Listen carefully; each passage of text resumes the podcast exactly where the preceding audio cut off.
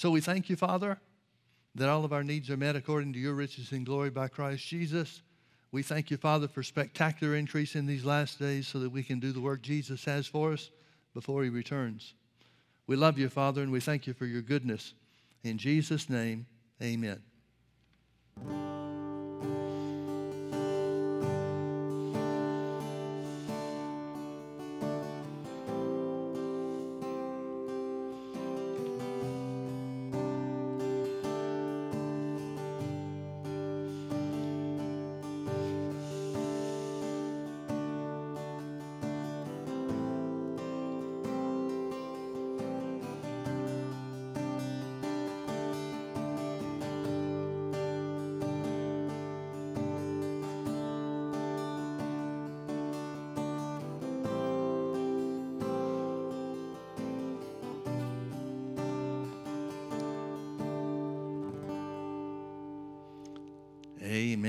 Praise the Lord. Let's start tonight in 1 Corinthians chapter 12. We've been teaching for the last uh, several weeks on manifestations of the Spirit, and I want to go a little bit further with that tonight.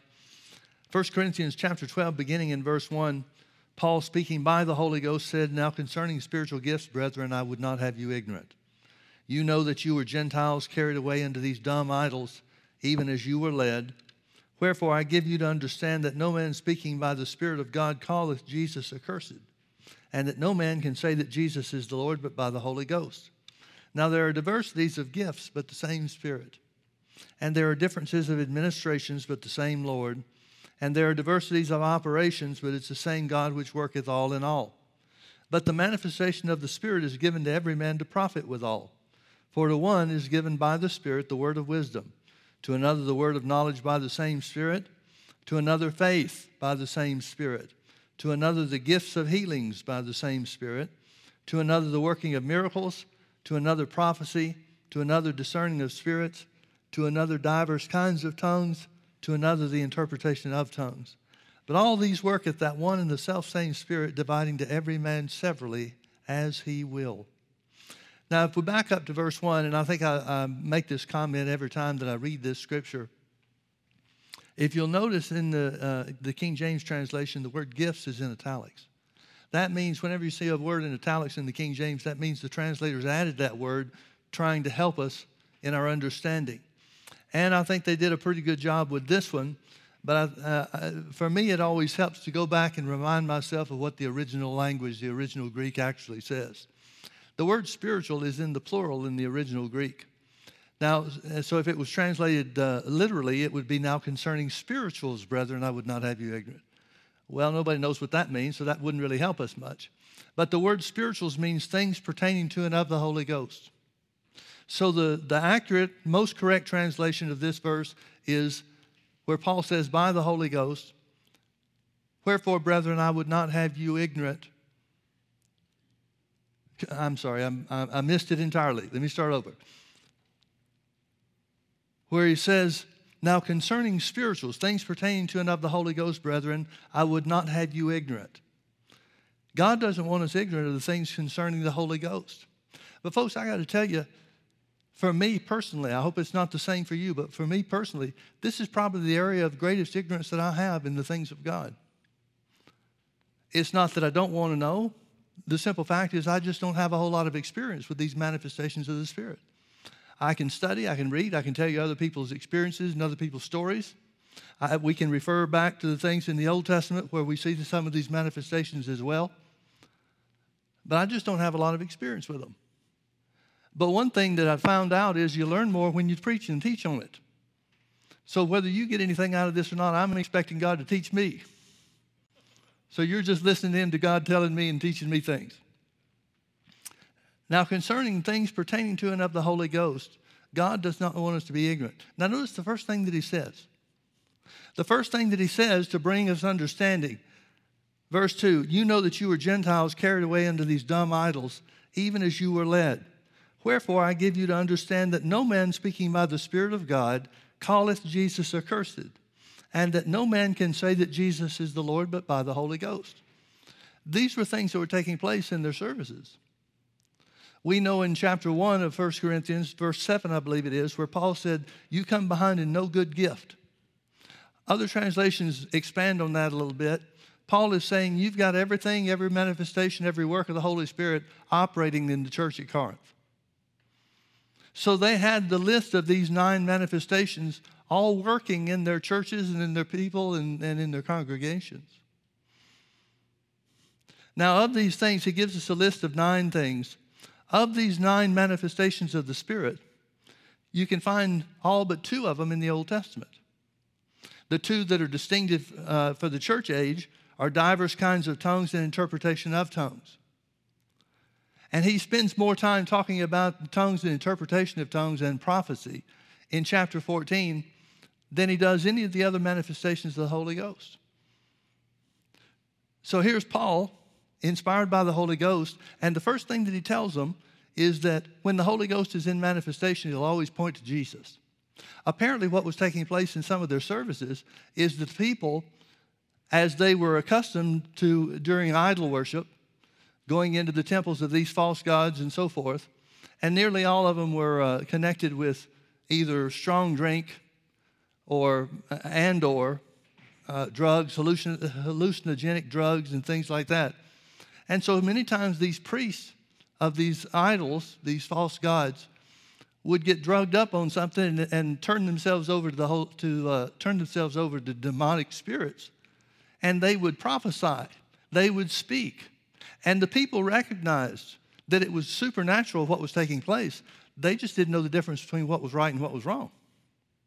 So, the first thing that Paul has to describe to them and identify for them is that when the Holy Ghost is in manifestation, no matter what other manifestations you hear, no matter what other manifestations you see, but when the Holy Ghost is in manifestation, he always draws attention to Jesus as being Lord and Savior.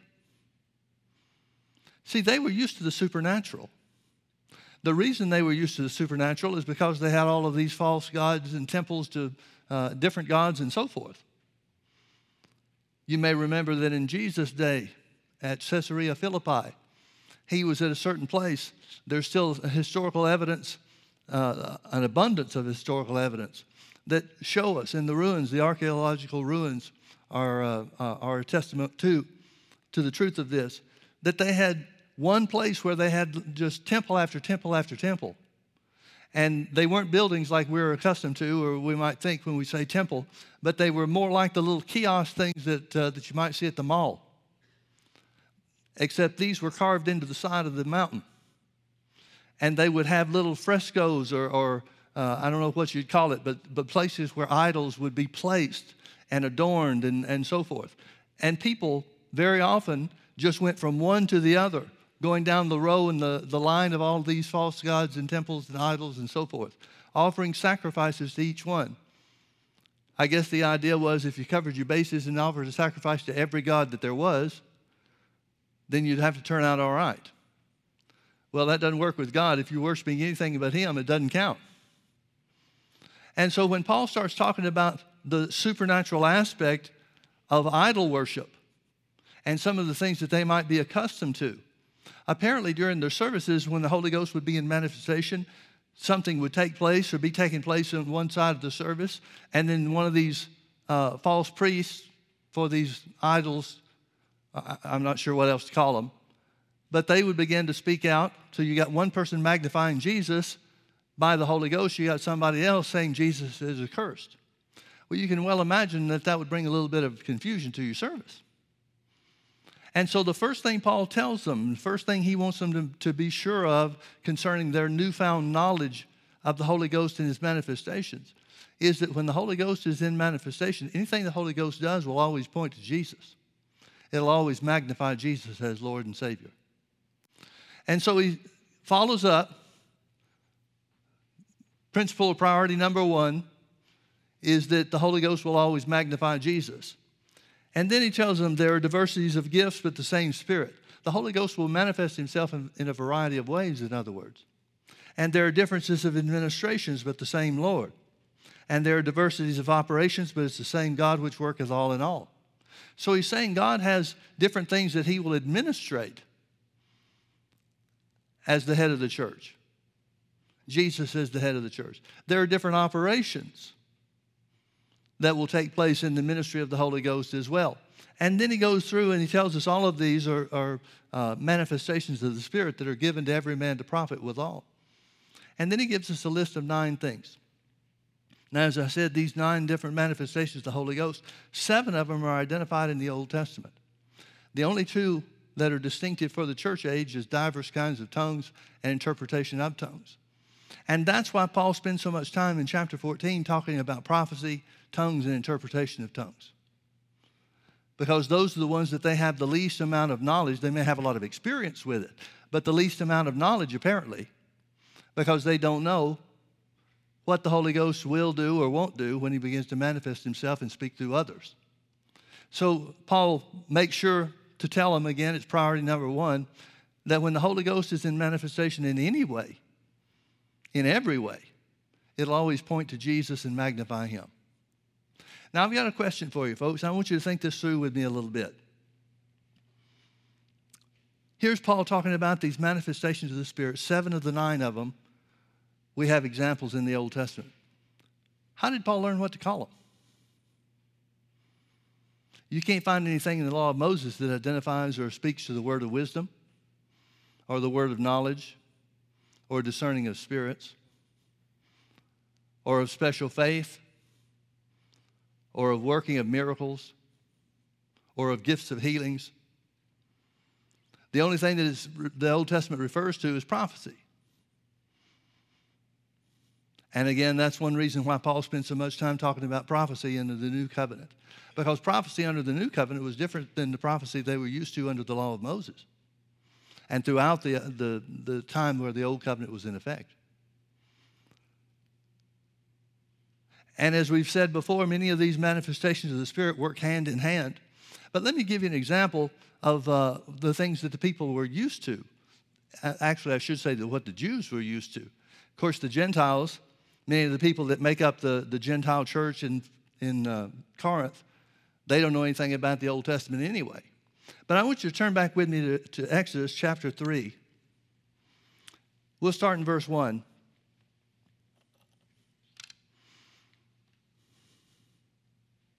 Moses has fled from Egypt after killing the Egyptian, and he becomes, uh, he marries a wife and he's keeping the flock of his father in law. Verse 1 Now Moses kept the flock of Jethro, his father in law, the priest of Midian, and he led the flock to the backside of the desert and came to the mountain of God, even to Horeb. And the angel of the Lord appeared unto him in a flame of fire out of the midst of a bush. And he looked, and behold, the bush burned with fire, and the bush was not consumed. Now, as we read some of these things, we might stop and identify different manifestations of the Spirit that we see. Now, let me say this as well. Under the Old Covenant, there wasn't a lot of emphasis placed on the designation or distinction between God the Father, Jesus, and, and or the Holy Ghost. It was more spoken of as just the Lord or God. But we come over to the New Testament and we see that there's a very uh, specific distinction that was made. Jesus drew attention to the distinct, distinction between God the Father himself and then the Holy Ghost. And we have several examples when all three were, in, were present and carrying out a certain work. For example, when Jesus was baptized by John in the Jordan River, you may remember that the Bible says there was a voice that came out of heaven and said, This is my beloved Son in whom I'm well pleased. And then the Holy Ghost descended upon Jesus as a dove or as a bird would fly down from the sky and landed on him and stayed.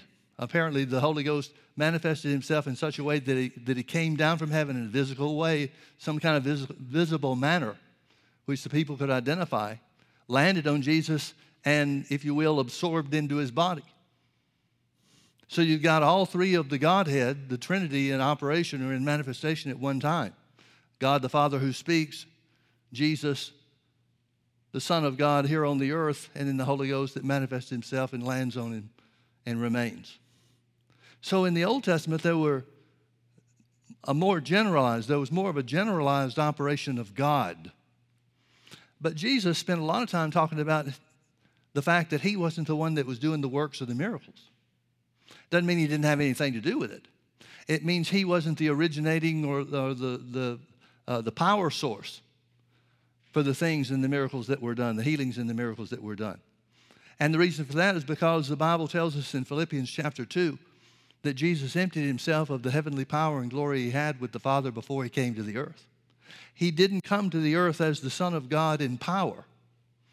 He laid aside his heavenly power and glory and didn't have any power to operate on other than the power of the Holy Ghost that came on him in, uh, uh when he was baptized in the Jordan River, like we just talked about. He operated, in other words, with man's anointing the Son of Man's anointing rather than his original power and glory. Now, another thing that we know that uh, kind of adds to that is that Jesus prayed in the Garden of Gethsemane just before he was taken captive and led away to his crucifixion. Jesus prayed in John chapter 17, and one of the things he prayed about is he said, Father, give me back the glory I had with you before the world was. Well, doesn't that indicate that he didn't have all the power that he once had? if he still had the power that he had as co equal and co eternal part of the Trinity, what he had with the Father before the creations of the world, then why would he be asking for God to give that back to it when he fulfilled the work that he had to do on the cross? And we also see statements like Romans chapter 8 and verse 11, where it says, If the same Spirit that raised Christ from the dead dwells in you, then he will quicken your mortal bodies. That tells us right away that God carried out his plan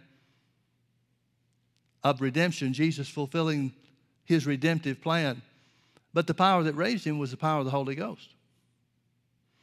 It wasn't the power of the Father, it was the power of the Holy Ghost. And so the Bible in the New Testament, under the New Covenant, the Bible makes some pretty clear distinctions between the work of the Father and the work of the Son and the work of the Holy Spirit. And I believe that's one reason, maybe the main reason, why Paul said, by the Holy Ghost. In other words, it's the Holy Ghost saying through Paul that he didn't want the churches ignorant about himself, concerning himself, the Holy Spirit. So when we see things in the Old Testament that we can identify as manifestations of the Spirit, maybe through the lack of knowledge of the people or maybe just for the sake of not being the right time, we see a lot of things that are overlooked that we can categorize because of what we know about the Holy Ghost now, what we've learned about the Holy Ghost through the New Testament, but that they might not have known at the time. So here it tells us that Moses saw a burning bush, and it says the angel of the Lord appeared to him in a burning bush. That has to be discerning of spirits. Discerning of spirits is divine revelation into the spirit realm. Notice the, the manifestation of the spirit is not discerning of devils. A lot of people think that discerning of spirits or seeing into the spirit realm is all about seeing what the devil's doing. But, folks, the Bible speaks of 10 times more examples, gives us 10 times more examples of seeing into the spirit realm where angels are doing the will and the plan and the purpose of God, carrying his plan out, his will out, than it does telling us about what to saw about the devil. But you get a lot of people nowadays who perhaps sincerely want to be used of God, but just without knowledge and everything they think is a manifestation of the Holy Ghost points to the devil and doom and gloom and de- destruction and tragedy and so forth. So, the first thing that we see with Moses is discerning of spirits. God manifested himself to it. Now, whether he's seeing into the spirit realm or God is manifesting himself in the physical realm, either way, he's discerning spirits. I'm not sure exactly how that worked whether Moses was able to see into the spirit realm, on, at least on occasion, it would seem to be true. Or there might have been a miracle working of God where he just manifested himself and appeared in the physical realm so that Moses could see him with his physical eye. I'm not sure which way it is, but either way, he's being made aware and, uh, of the, the spirit realm because God's revealing it to him. So let's pick up in verse 2 again. The angel of the Lord appeared unto him in a flame of fire out of the midst of a bush. And he looked, and behold, the bush burned with fire, and the bush was not consumed. And Moses said, I will now turn aside and see this great sight, why the bush is not burned. And when the Lord saw that he turned aside to see, God called unto him out of the midst of the bush and said, Moses, Moses. And he said, Here am I. And he said, Draw not nigh hither. In other words, don't come any closer. But put off the shoes from off your feet, for this place whereon thou standest is holy ground. Moreover, he said, I am the God of thy father, the God of Abraham, the God of Isaac, and the God of Jacob. And Moses hid his face, for he was afraid to look upon God. there's something about these scriptures that seem, and I, I, I hope I'm not, certainly hope I'm not misreading or misinterpreting the scripture. And I don't mean to say it in a casual way and miss out on respecting or giving the respect to God that we should in this case, but it almost seems like if Moses hadn't stopped to look, God wouldn't have used him. When Moses said, I will stop and turn aside and see this thing, that's when God calls out to it. It must have been something that was a product of his desire, or at least it seems to me to be. It was something that was a product of Moses' desire.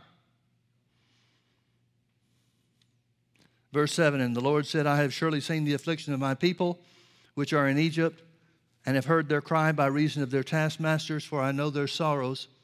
And I am come down to deliver them out of the hand of the Egyptians, and to bring them up out of that land into a good land and a large, unto a land flowing with milk and honey, unto the place of the Canaanites and the Hittites and the Amorites and the Perizzites and the Hivites and the Jebusites. Now, therefore, behold, the cry of the children of Israel is come unto me, and I have also seen the oppression wherewith the Egyptians oppressed them. Now, folks, this is a manifestation of the word of wisdom. God is revealing to Moses and has revealed through these, uh, uh, these scriptures, these things that he says. He reveals to Moses his plan and his purpose. And notice God's plan and purpose oftentimes has to do with what he will do in the future. In the Old Testament, it was forthtelling. Now, a lot of times people think that prophecy is all about telling the future. But remember in 1 Corinthians chapter 14, Paul says that the prophecy, that the simple gift of prophecy is given unto men to exhortation, edification, and comfort. He doesn't talk about any foretelling, any prediction of the future. Now, the word of wisdom is the same in the Old Testament as it, as it is in the New Testament. And oftentimes, these manifestations will work together. I want you to see several of them working together, even so far. We've got the discerning of spirits and now the word of wisdom, where God's revealed to Moses what his plan and his purpose for Israel is. Let's see some more. Come now, therefore, and I will send thee unto Pharaoh. This is still word of wisdom. He's telling, God's telling him what his plan is. Come now, therefore, and I will send thee unto Pharaoh, that thou mayest bring forth my people, the children of Israel, out of Egypt. And Moses said unto God, Who am I that I should go unto Pharaoh, and that I should bring forth the children of Israel out of Egypt? And he said, Certainly I will be with thee, and this shall be a token unto thee that I have sent thee. When thou hast brought forth the people out of Egypt, you shall serve God upon this mountain. And Moses said unto God, Behold, when I come unto the children of Israel, and they shall say unto them, or and shall say unto them, The God of your fathers has sent me unto you, and they shall say unto me, What is his name? What shall I say unto them? I want you to notice, folks, the children of Israel, this is uh, Moses is the one that gives them the law, and that won't come for some time now from this point where, where the story begins.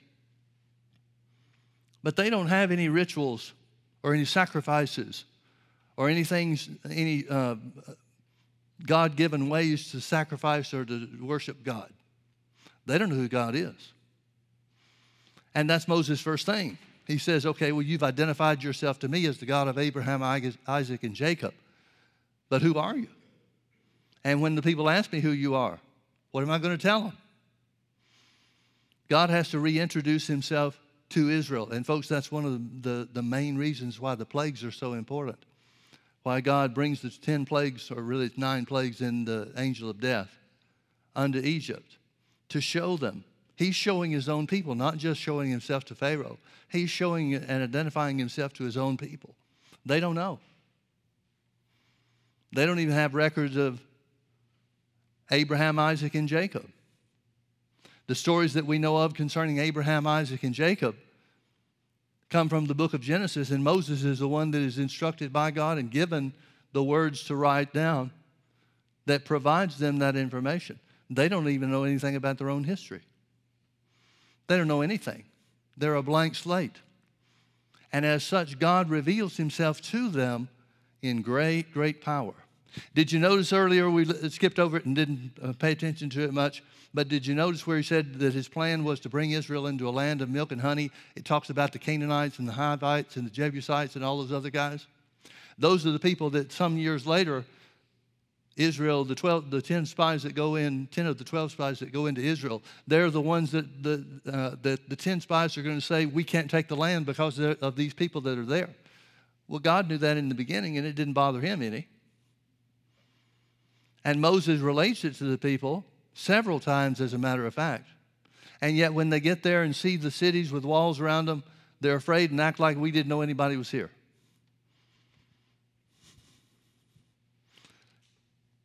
Well, Moses questioned, What shall I say unto him? What shall I say your name is? Verse 14, and God said unto Moses, I am that I am.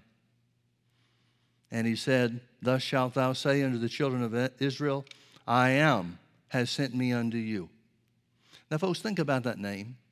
Here's the first name that God identifies himself to Israel, or at least Moses. The first name that he identifies himself as. He says, Tell him that I am has sent you.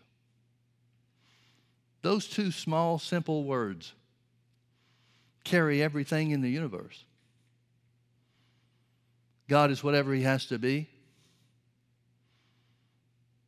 He will do whatever He needs to do. He is the limitless, all powerful God who will carry out his word and complete that which he has sent his word to accomplish. And God said, Moreover, unto Moses, Thus shalt thou say unto the children of Israel, The Lord God of your fathers, the God of Abraham, the God of Isaac, and the God of Jacob, has sent me unto you. This is my name forever. I'll always be I am. He never, he never becomes I was.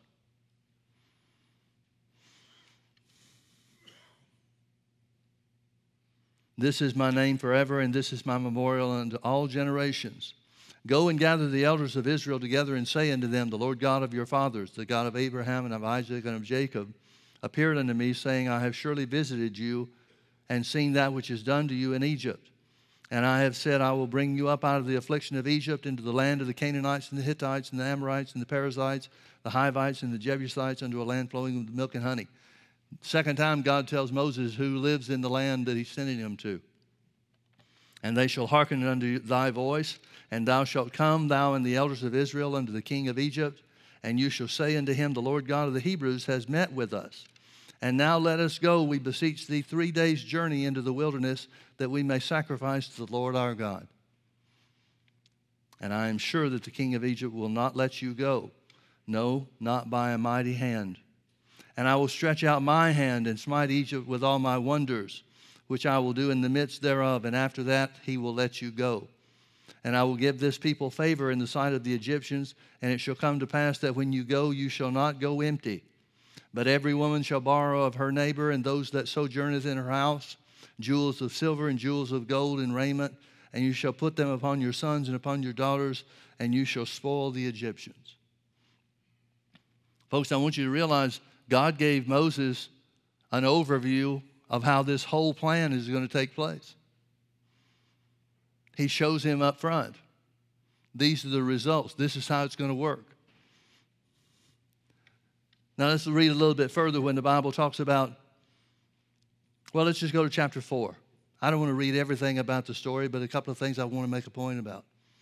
Chapter 4, verse 1 And Moses answered and said, But behold, they will not believe me nor hearken unto my voice, for they will say, The Lord has not appeared unto thee. And the Lord said unto him, What is that in thine hand? And he said, A rod. And he said, Cast it to the ground.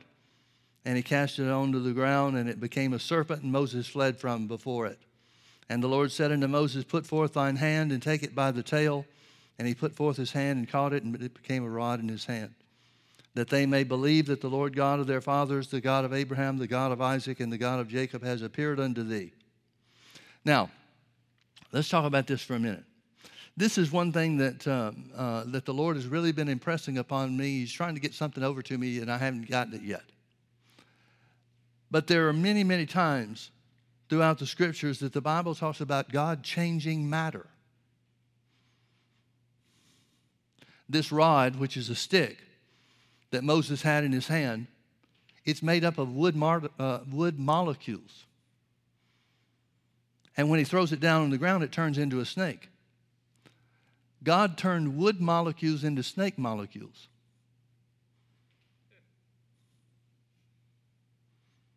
And he doesn't huff and puff. He doesn't exert any kind of special effort. And one of the things that I think the Lord's trying to get across to me, one of the things I'm impressed with about these things, is how easy it is for God to change the physical realm.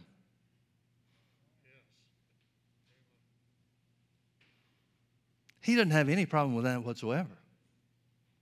Now, the, the plagues begin to take place, and, uh, and certain of these plagues take place because of Moses with his rod and taking his rod or his staff and hitting the ground or doing things like that. For example, the first plague that takes place is when Moses takes his staff and hits the Nile River, and the Nile River turns into blood. And it wasn't just the Nile that turned into blood, all the water in Egypt turned into blood. If people had pitchers of water in their houses, those pitchers of water became pitchers of blood. It was blood throughout all the land. There was no water available throughout the land. Well, what does God do? He changes water molecules into blood molecules.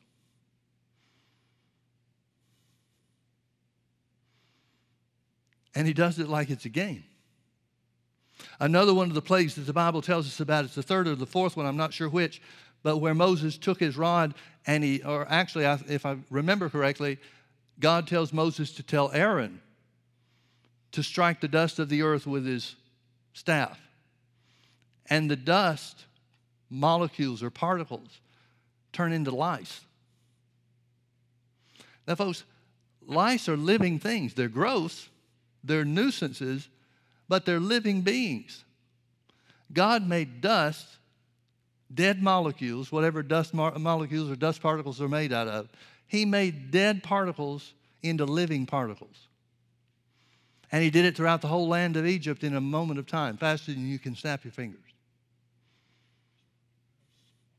Now, I think this has some, uh, some bearing in the New Testament as well. The first miracle that Jesus performed, remember, was turning the water into wine in, at the wedding feast in Cana of Galilee. Remember? John identifies specifically that this was the beginning of miracles. That means it was the first one. So here's the great I am beginning his earthly ministry after having laid aside his heavenly power and glory. And he shows that God's still in the molecule changing business. Now, folks, if God can change dust into, into a living, creepy bug, like lice, then we would have to assume that he could take dust particles and change it into anything else. He could have made elephants out of dust particles, couldn't he?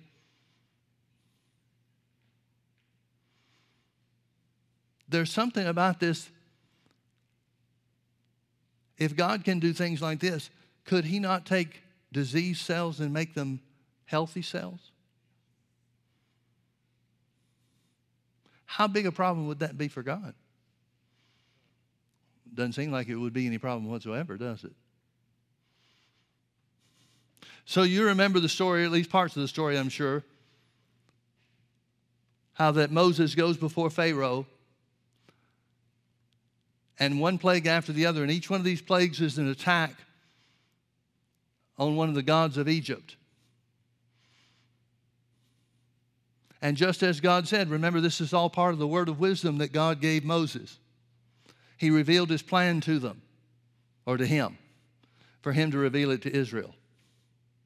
So now you've got the word of wisdom taking place along with some of these other miracles. Now, I'm not exactly sure what all is taking place or how we identify these, uh, each one of these miracles. Because when you get to the place where you start making life out of something that was dead, that seems to me that that's not just a matter of working of miracles. That would have to be special faith, wouldn't it? How do you get faith? Now, don't get me wrong, faith works the same in every area. So then faith comes by hearing and hearing by the word. But does hearing God's plan about delivering Egypt or delivering Israel from Egypt is just the knowledge of his plan sufficient faith to turn dead things into living things? To change wood molecules into snake molecules?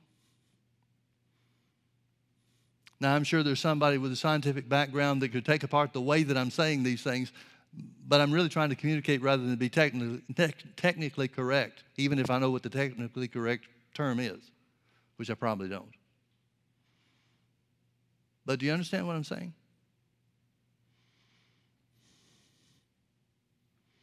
So Moses strikes the Nile River and it turns into blood. These are things that really happen, folks. These aren't fairy tales. These are real time events that took place, not in our time, but they did take place. Now, there were some miracles, like, for example, the frogs. I think the frogs were the second miracle or the second plague that took place. That wasn't a result of God or Moses smiting the ground or anything like that. That was just the word of the Lord coming to pass. Same thing with the plague of hail and fire. Moses just lifted up his hands to the heavens, and the hail mixed with fire came down. Now I want you to look at look with me to another story. We could we could stick with Moses and talk about the things that he did at the hand of God or by the hand of God, or really, we probably should say that God did by the hand of Moses. Because Moses, as a human being, as a man, is the one that has authority on the earth. God just shows him how they'll work with him and partner up with it. So it's really Moses that's bringing these things to pass. God's just using his power as he directs Moses on what to do. But turn with me over to 1 Kings. Let's look at the story of Elijah. 1 Kings chapter 18.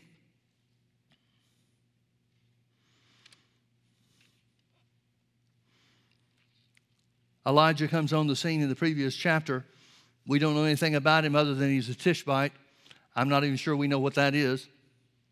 We assume that it's a, a tribe of people, but we don't know for sure. So Elijah the Tishbite, shows up and says before Ahab, the wicked king of Israel, and his wife Jezebel, it's not going to rain in Israel again until I say so.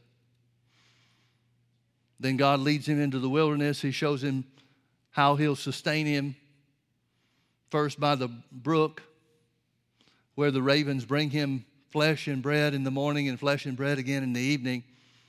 Then, after the brook dries up, God sends him to a certain place where there was a widow woman that sustained him. Remember, she just had a handful of meal and a few drops of oil in the cruse, the container. But the meal kept multiplying day after day after day, along with the oil. It never ran out. Now it's God's plan for Ahab to see his power, to see God's power, even over his wickedness.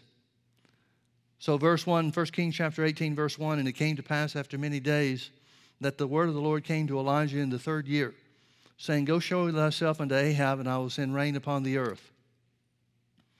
And Elijah went to show himself unto Ahab, and there was a sore famine in, uh, Samaria. I'll skip down through some of this for the sake of time. Elijah tells Obadiah to go tell Ahab, King Ahab, where he is. Obadiah doesn't trust him, but uh, to be there when he comes back. Because if that were the case, then Ahab would kill Obadiah. But Elijah gives him his promise. And when Ahab finally comes, Ahab complains and accuses Elijah of being the one that's troubling Israel. But Elijah says, You're the one through your wickedness that is bringing this on Israel. Verse 19. Now therefore send, this is Elijah telling, talking to Ahab. Now therefore send and gather unto me all Israel unto Mount Carmel, and the prophets of Baal 450, and the prophets of the groves 400, which eat at Jezebel's table. So Ahab sent all the children of Israel and gathered the prophets together unto Mount Carmel. And Elijah came unto the people and said, How long halt ye between two opinions? How long is it going to be before you make up your mind who's God? If the Lord be God, follow him. But if Baal, then follow him. And the people answered him not a word. Now, folks, let me stop here a minute to make a comment. We know the story. We know how it turns out. We know what we know the end. We've read the story, so we know the end all the way through. But I want you to realize every unsaved person is in this same place that Elijah says that Israel is at. Sometimes they think that God might be God, especially if God's working on their heart, trying to draw them in. One of the works of the Holy Ghost is to bring conviction. And conviction is not a bad thing. Conviction is just information and direction from God on how to make your life what God wants it to be. So the people are doing this, acting this out in a, in a big way, very visible way. They're offering sacrifices unto Baal, and sometimes they're offering sacrifices unto God too. This is after the law of Moses has been given. But as I said before, if God's just one of the gods that you're serving or worshiping or trying to serve, it doesn't count because he demands to be the only one. So Elijah came to the people and said, How long halt ye between two opinions? If the Lord be God, follow him, but if Baal, then follow him. And the people answered him not a word. Then said Elijah unto the people, I, even I only, remain a prophet of the Lord, but Baal's prophets are 450 men. Let them therefore give us two bullocks, and let them choose one bullock for themselves and cut it in pieces, and lay it on wood, and put no fire under. And I will dress the other bullock, and lay it on wood, and put no fire under. And call ye on the name of your gods, and I will call on the name of the Lord. And the God that answers by fire, let him be God. And all the people answered and said, It is well spoken. And Elijah said unto the prophets of Baal, Choose you one bullock for yourselves and dress it first, for you are many, and call on the name of your gods, but put no fire under it. Then they took the bullock which was given them, and they dressed it and called on the name of Baal from morning even until noon, saying, O Baal, hear us. But there was no voice, nor any that answered, and they leaped upon the altar which was made and it came to pass at noon that Elijah mocked them. This is after they've been trying for six hours now. And Elijah mocked him and said, Cry aloud, for he is a God. Either he's talking or he's pursuing or he's in a journey or peradventure he sleeps and must be awakened. And they cried aloud and cut themselves after their manner with knives and lancets. Folks, serving the devil make you do crazy things. Till the blood gushed out upon them. And it came to pass when midday was past and they prophesied until the time of the offering of the evening sacrifice that there was neither voice nor any to answer nor any that regarded. And Elijah said unto all the people, Come near unto me. And all the people came near unto him, and he repaired the altar of the Lord that was broken down. And Elijah took twelve stones, according to the number of the tribes of the son of Jacob, unto whom the word of the Lord came in saying, Israel shall be thy name. And with the stones he built an altar in the name of the Lord, and he made a trench about the altar as great as would contain two measures of seed. And he put the wood in order and cut the bullock in pieces and laid him on the wood and said, Fill four barrels with water and pour it on the burnt sacrifice and on the wood. Now remember, there's been a three or three and a half year famine. So, this amount of water that uh, Elijah commands them to, to douse everything with, that's precious water. The only reason it's probably there is because it's there to serve the king in case he gets thirsty. Nobody would have cared about the people, I'm sure. So Elijah said, Do it again the second time. And they did it the second time. And he said, Do it the third time. And they did it the third time. So that's four barrels three times, 12 barrels of water. And the water ran down about the altar, and he filled the trench also with water. And it came to pass at the time of the offering of the evening sacrifice that Elijah the prophet came near and said, Lord God of Abraham, Isaac, and of Jacob, let it be known this day that thou art God in Israel, and that I am thy servant, and that I have done all these things at thy word. Hear me, O Lord, hear me, all that this people may know that thou art the Lord God, and that thou hast turned their heart back again.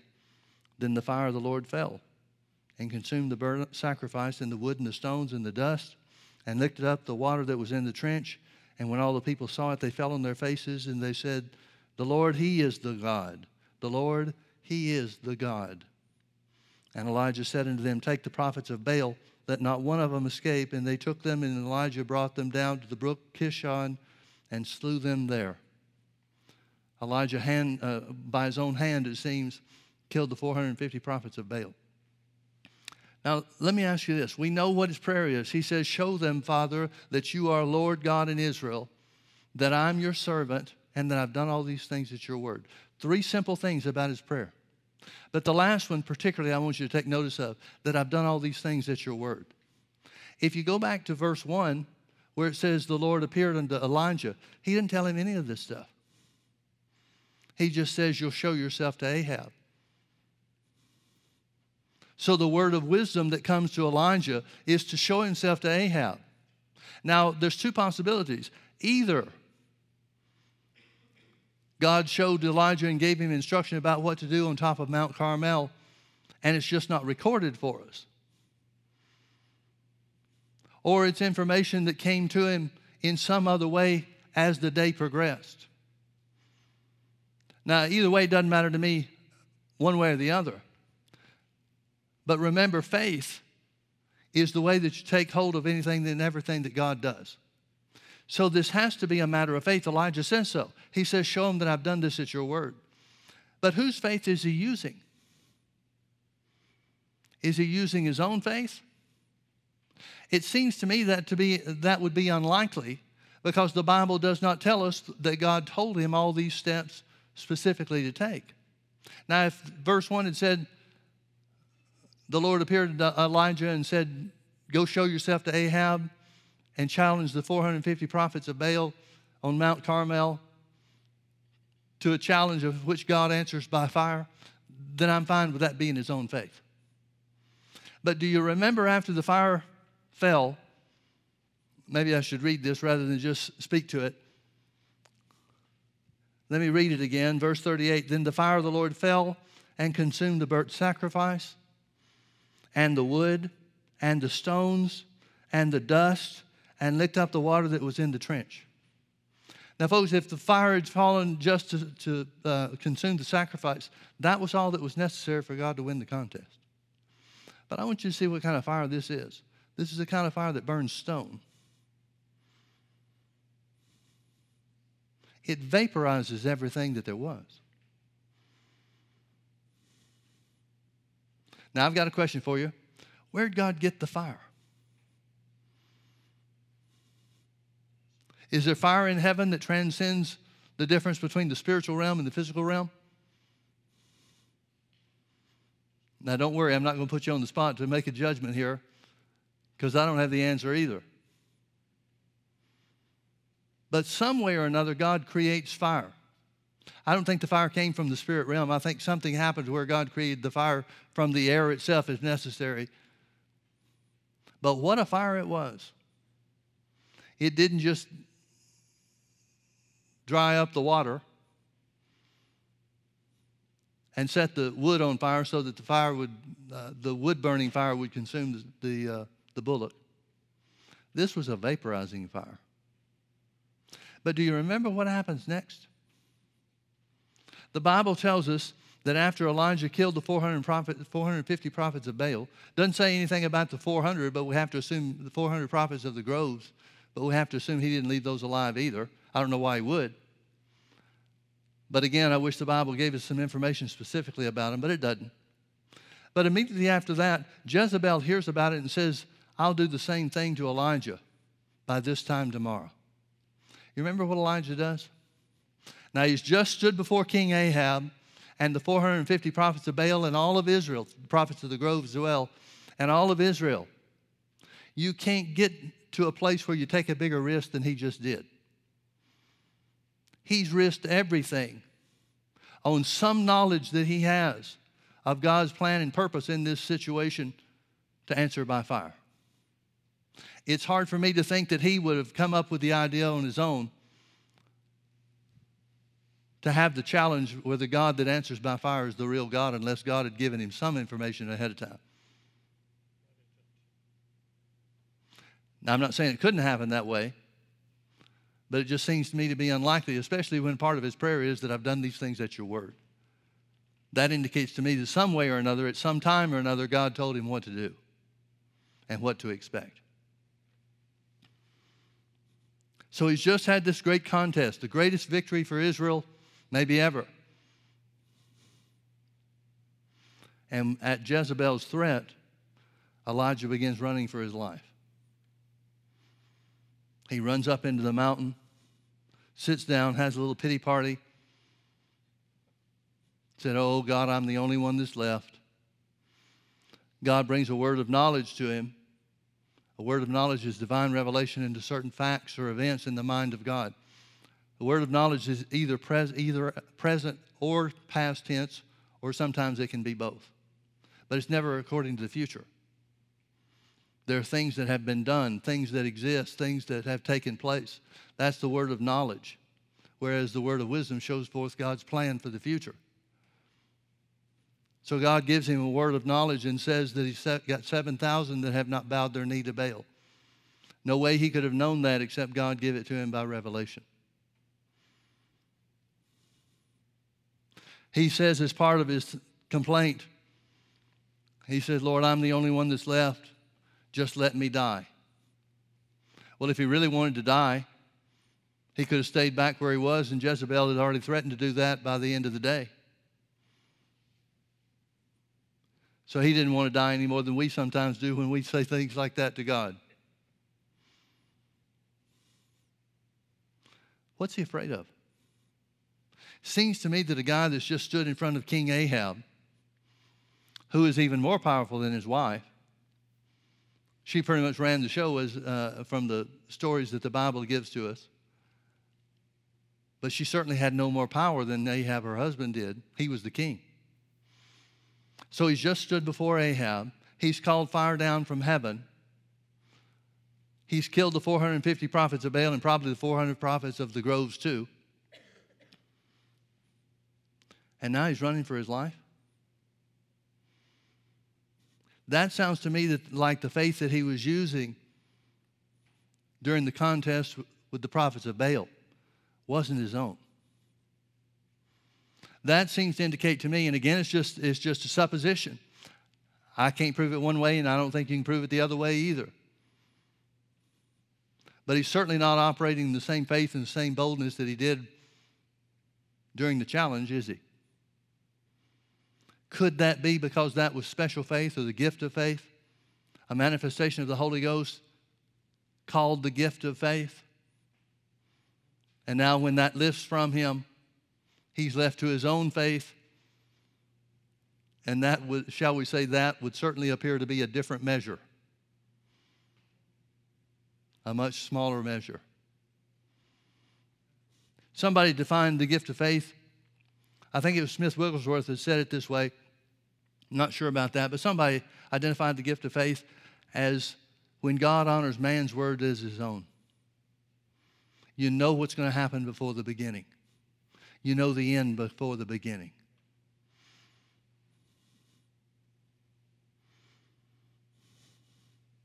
Well, again, we're back to some of the original questions. We've seen several examples of revelation. We've seen discerning of spirits.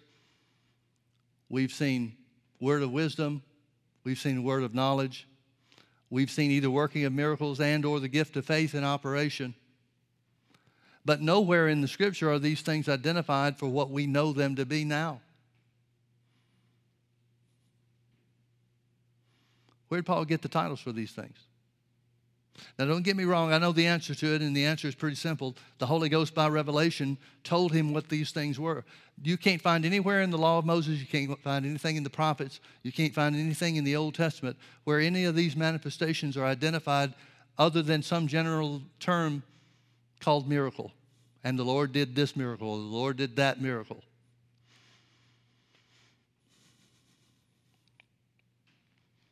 But the Holy Ghost is so intent in wanting us to be informed, wanting us to not be ignorant of things pertaining to Him, that He gave Paul the list of what things were and what they're, what they're called. We know the same thing's not true where Peter is concerned. The Bible says that uh, the church is founded on the, the foundation of the apostles and the prophets, that the foundation of the church is made up of the apostles and the prophets. Well, you've got Peter and Paul that are both apostles. In fact, there are 22 people in the New Testament that are identified in, as apostles. A lot of people think that just means the 12 plus Paul, or the 11 plus Paul, I guess. But there are 22 people in the New Testament that are identified as apostles. There are a lot of people that are identified as prophets. Peter and Paul were both, would have to be apostles and prophets. But the letters that we have from Peter don't give us any kind of the information or the revelation about the Holy Ghost and the foundation of the church and righteousness and, and so forth. All the great doctrines that we have record of, the doctrine of the exchange or reconciliation that Paul tells us about in both Romans and 1 Corinthians. Peter gave us no, none of that kind of information. Paul seems to be taught of these things, taught these things of the Holy Ghost himself. I'm humbled by the fact that Peter was honest enough and humble enough to refer to some of Paul's letters and say that they're difficult to understand. Well, the letters that he's writing to, about or referring to have to be where some of the doctrines are concerned, talking about the ministry of exchange and reconciliation and some of the other things that we've already mentioned. So it's obvious that God didn't deal with Peter in the same way that he did with Paul when it came to doctrine or church doctrine.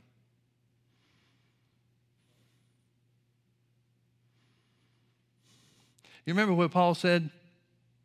I think he said it to the Romans. He said, The whole earth will be judged by my gospel. Paul understood his role.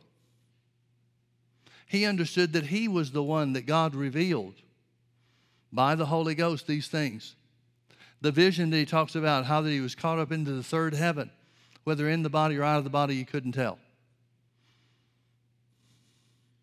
The fact that he couldn't tell tells me two things. One was he was alone when it happened, because if somebody else had been there, he could have simply asked them, Did I go anywhere? Was it just my spirit that was lifted up into heaven, or did my body go too? But the second thing, and the most important thing to me, is that Paul identified that he heard things, heard and saw things that was not lawful to utter, King James says. A better translation was that are not easily identified or comprehended. In other words, he didn't have the words to say what he saw. He didn't have the words, the vocabulary to describe what he saw. And Paul's vocabulary is pretty big, folks. Remember, he spoke Hebrew and, and um, Greek too. He was an extremely learned and educated man. And that education paid off because he was educated in the Old Testament truth. So when the Lord would reveal to him and show him about how the pattern of the Old Testament was fulfilled by Jesus' work, he understood the concepts perfectly. And those are the things I assume that Peter is talking about are hard to understand, hard to comprehend.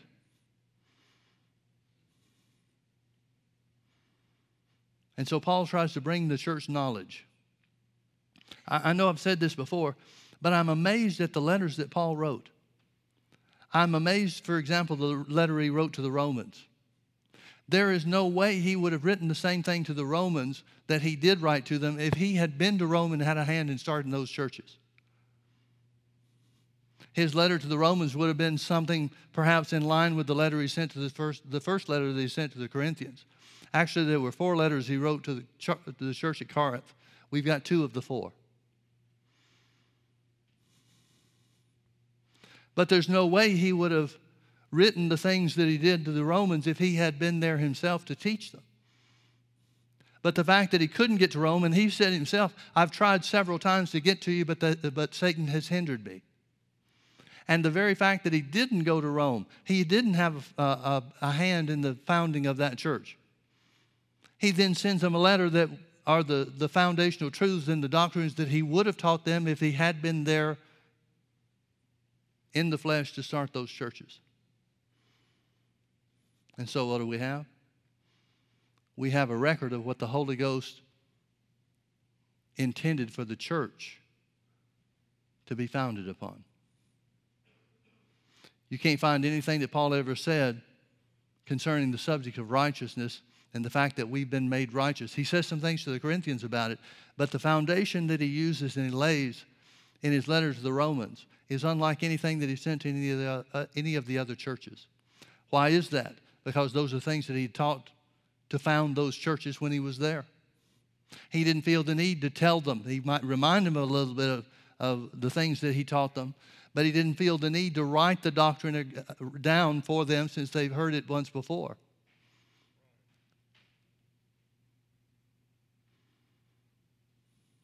So we see God's plan and his purpose being carried out, even in things that men may have thought were hindrances.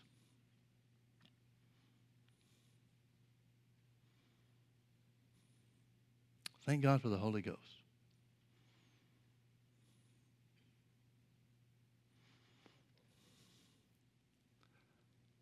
You know how you get the Holy Ghost to manifest Himself? The Bible says God confirms His word with signs following. It's not just by praying for the Holy Ghost to move that it operates. Prayer is good.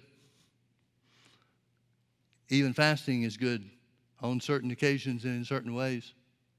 But that's not how you get the Holy Ghost to manifest Himself. You get the Holy Ghost to manifest Himself by teaching on Him manifesting Himself. Because that's when He begins to confirm the word that's been taught. Folks, I'm determined we're going to see a manifestation of the Holy Ghost that's certainly going to be greater than anything I've ever witnessed. Can't speak for you, but that's the way it's going to be. Because God always confirms His Word.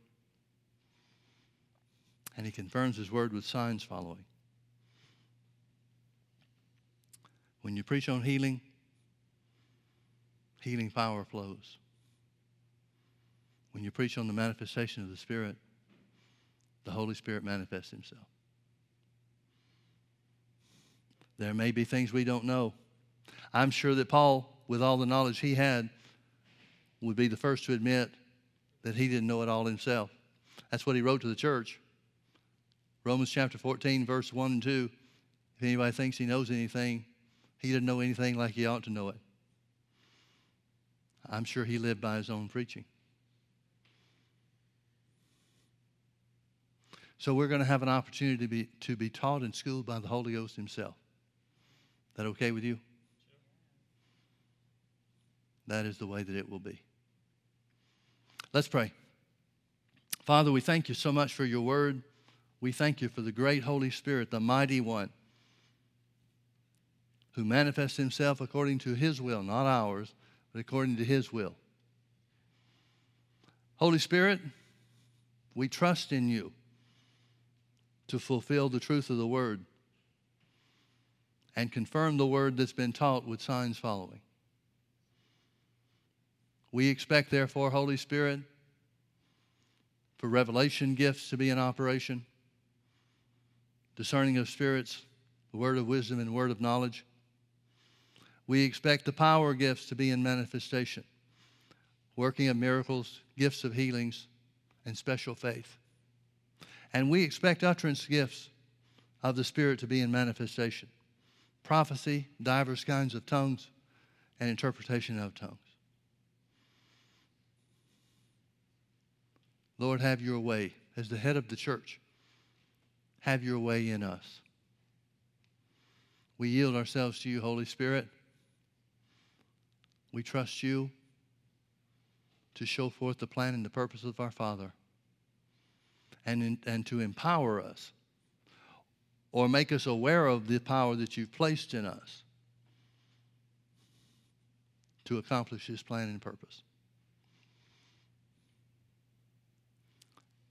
We count on you, Lord, in the mighty name of Jesus. Amen. Amen. Folks, the Holy Spirit's here. There's that mist that's hanging just above your head.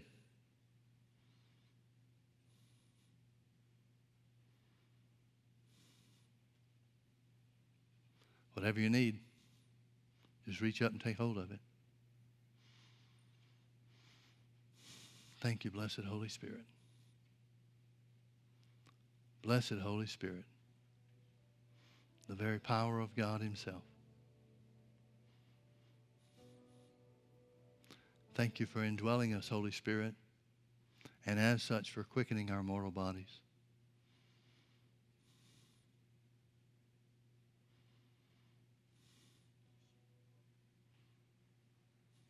Jesus, we magnify you. And we thank you that everything the Holy Ghost does in this place and in these people, that it will exalt the name that's above every other name. We bless you, Lord Jesus. We bless you, Lord Jesus.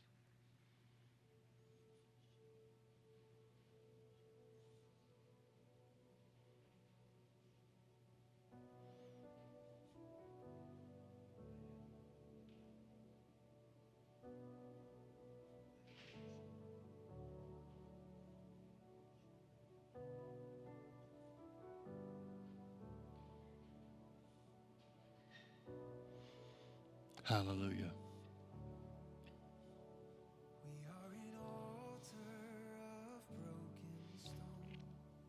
Thank you, Lord, for your presence.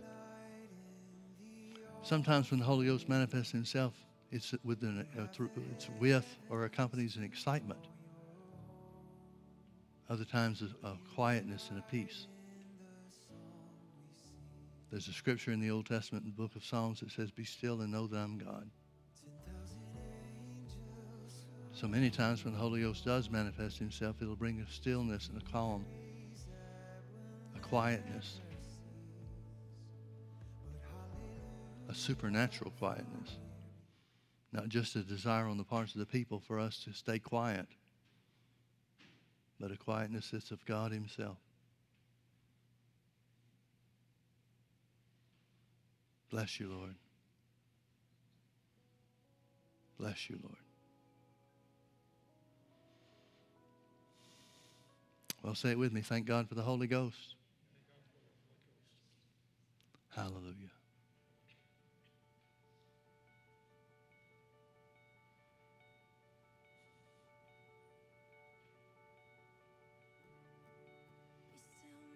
It's at times like this you can get direction from God.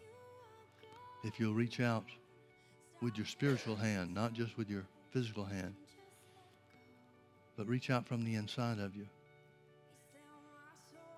to take hold of what the Holy Ghost has.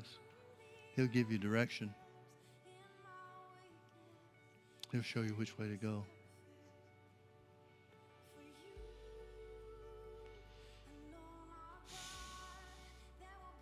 Hallelujah. Thank God for the Holy Ghost. Amen. Let's all stand.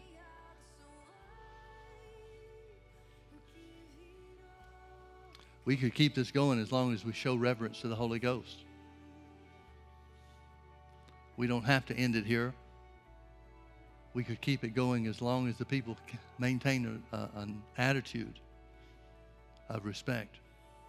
Once people start moving around and gathering up the things and that type of thing, then it will lift. Brother Hagin used to talk about how that many times when the Holy Ghost would manifest himself in his services, people would get antsy and start moving and heading for the exits. And it would grieve the Holy Ghost. And he said it would be like a bird flying off of his shoulder when the anointing of God just left. The reverence and the attention we give to the Holy Ghost is everything, folks. We can say all day long that we want him to manifest, but if we don't respect him and reverence him when he does, then he'll stop. But we won't do that, will we? We will reverence the Holy Spirit. Holy Spirit, you have our word. We will reverence you in every respect. And so we say that you are welcome here. In Jesus' name. In Jesus' name. Hallelujah. Well, if you want to stay, stay. If you want to go, go.